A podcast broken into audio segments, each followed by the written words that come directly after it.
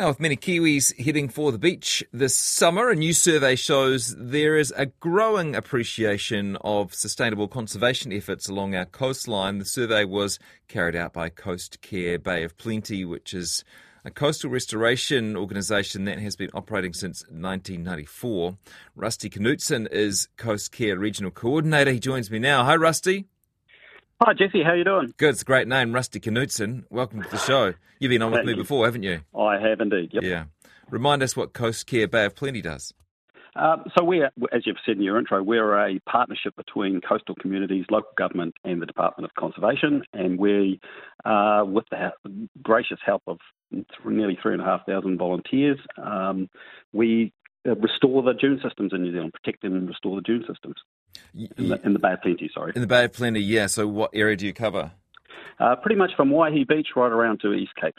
Okay. Quite about 156 kilometres of, ocean, of open coastline. And what do you mean restore the sand dunes? Um, so uh, most years we put in around about 60,000 native dune plants with the help of about 3,500 volunteers at roughly 100 um, community events. And so it's a it's a really true partnership between the community and and the local government, I guess. Why is that needed? Well, obviously, uh, we're all conscious of, of climate change, and, and, certainly the last couple of summers have been pretty tough for our dune systems. But our dune systems, in addition to providing homes for many of our wildlife and, and native plant species, uh, they also provide um, quite a lot of protection from these coastal events. So we do our best to both protect the properties that sit behind them, but just as equally as important, the biodiversity that lives in and on them.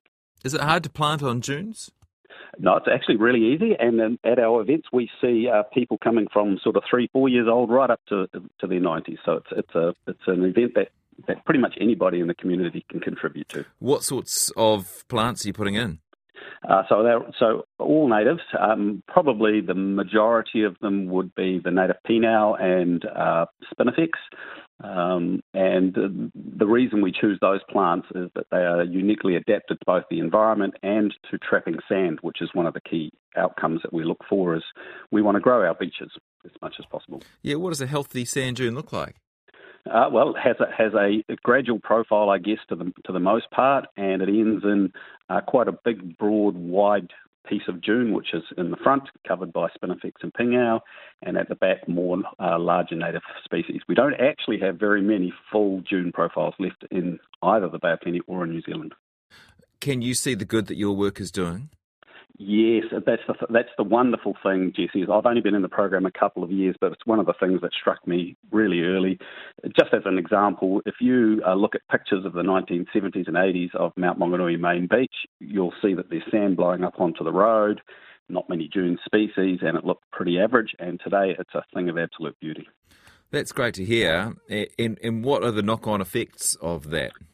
Well, it means that we, uh, as I say, it helps protect infrastructure and property in behind, but it also provides the the uh, the habitat for some of our native species, like our dotterels and our native skinks as well. Tell us about this beach user survey you've done.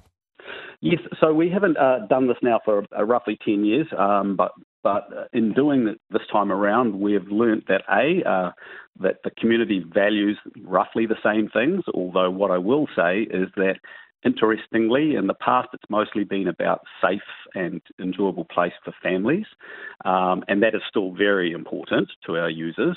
But also, increasingly, the protection of the wildlife and the dune systems themselves has become equally as important, which is a, a really nice thing to say. And it's also, I think, in part due to the, as I say, 30 years of both community helping and being educated about our dune systems through Coast Care. Why did you do the survey? Uh, it's actually appropriate to, to be reviewing the Coast Care program in total as we uh, head through our 30th year anniversary and just make check in with our communities, make sure that we are on track, which uh, it appears that we are, um, but also just to give it those tweaks to keep it uh, real and vital for, for the next 30. Yeah, and with all the ways in which we're going backward environmentally, it must be pleasing for you to see progress in at least the attitudes around the coast from the people you've surveyed. 100%, Jesse. That's the, that's the key is that our volunteer community not only do the mahi, but they're also the people that are out there uh, um, advising other community members about the appropriate behaviours and what they can do to help.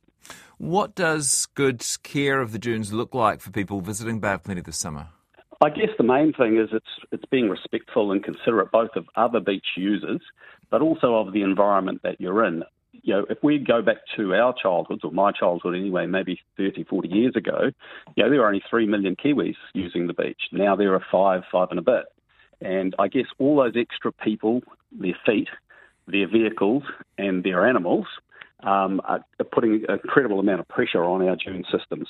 So the key thing for us really is, is be considerate, stick to the access ways where you can, and if possible, keep your dogs on your leads and stay out of the dunes. Uh huh. Um, some places will have signs up, but even if they don't have signs, you think it's good practice not to be wandering over the dunes.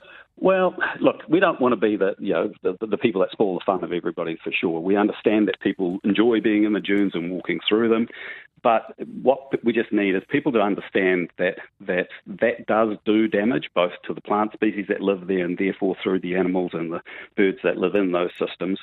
And and it means that we have to often come back to places that we've been to before and obviously funding's limited, so the less we have to do that the better off we all are. Do you need any help from authorities, councils, that sort of thing?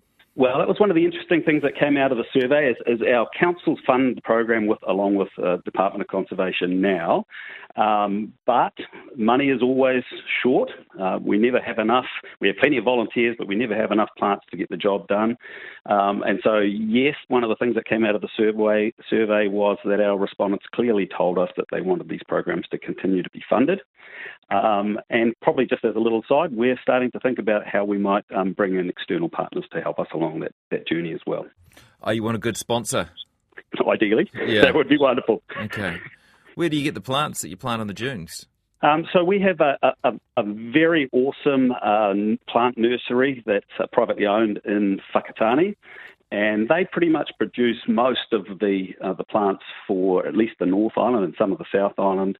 Um, they are quite difficult to grow, and so we are very very fortunate to have the um, the support and help of Coastlands Plant Nursery in Whakatane. That's great. And uh, as Chief Critter Officer, I've got to ask you about the invertebrates. Uh, are you are there insects and other kind of invertebrate life that you're keen on protecting too? Yes, there are. Uh, uh, I guess, like most things, it's the pretty beautiful things that get the most attention. But, but certainly, again, the environment, the, the, the conditions that we're trying to produce, the habitat in the dunes, um, provides the space for those invertebrates to live as well. And of course, those invertebrates are feeding the things like the skinks and, and the bird life. Tough job being a ground nesting bird in 2023, isn't it? Absolutely, and that's probably one of the other key messages that both came through the survey, and and which we'd like to get out is is that you know dogs love being free on the beach, but and again when there were only three million people, the number of dogs on the beach wasn't that great. But as our population grows and the number of dogs do and the number of unleashed dogs do, then our poor old uh, nesting birds like the dotterel, they spend most of their nesting season, which is October through to March, running away from dogs. So, so just again, don't want to spoil the fun, but we would just appreciate people being considerate and, where possible, keeping their dogs on the lead. Nice to talk to you. Thanks for the great work you do, Russell. Awesome, Jesse, and the same to you, my friend. Have Rust, a good Christmas. Rusty Knutson from Coast Care Bay of Plenty